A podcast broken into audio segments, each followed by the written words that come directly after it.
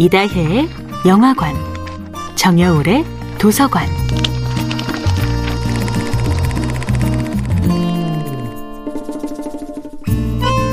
안녕하세요. 여러분과 아름답고 풍요로운 책 이야기를 나누고 있는 작가 정여울입니다. 이번 주에 함께하는 작품은 아누 파르타넨의 우리는 미래에 조금 먼저 도착했습니다입니다. 몇 년 전 노르웨이, 핀란드, 스웨덴 등을 여행한 뒤 저는 북유럽 라이프로부터 무엇을 배워야 할까를 고민하기 시작했습니다.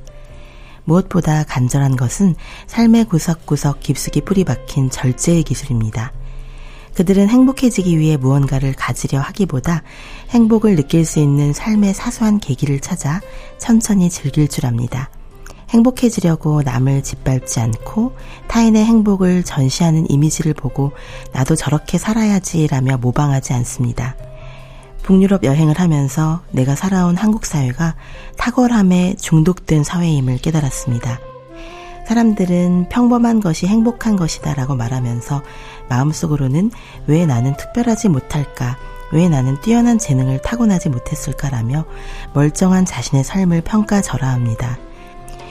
이 책을 읽으며 저는 북유럽의 라이프 스타일을 포착하는 흥미로운 10계명을 발견했습니다.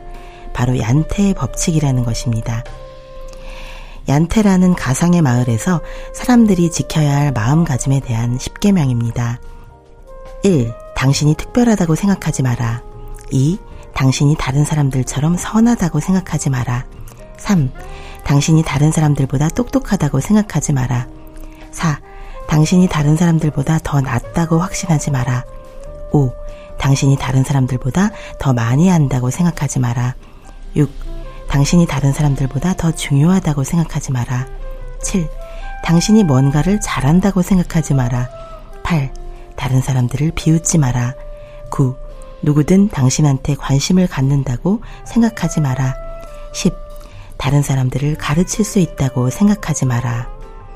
언뜻 보면 이 10계명은 매우 비관주의적 삶의 태도 같지만 이런 절제와 냉철함을 갖춘 것이 북유럽 life의 전반을 가로지르는 마음 챙김의 방식으로 보였습니다. 저런 삶을 실천할 수만 있다면 우리가 느끼는 집단적 우울감과 필요 이상의 열등감을 치유할 수 있지 않을까요? 정여울의 도서관이었습니다.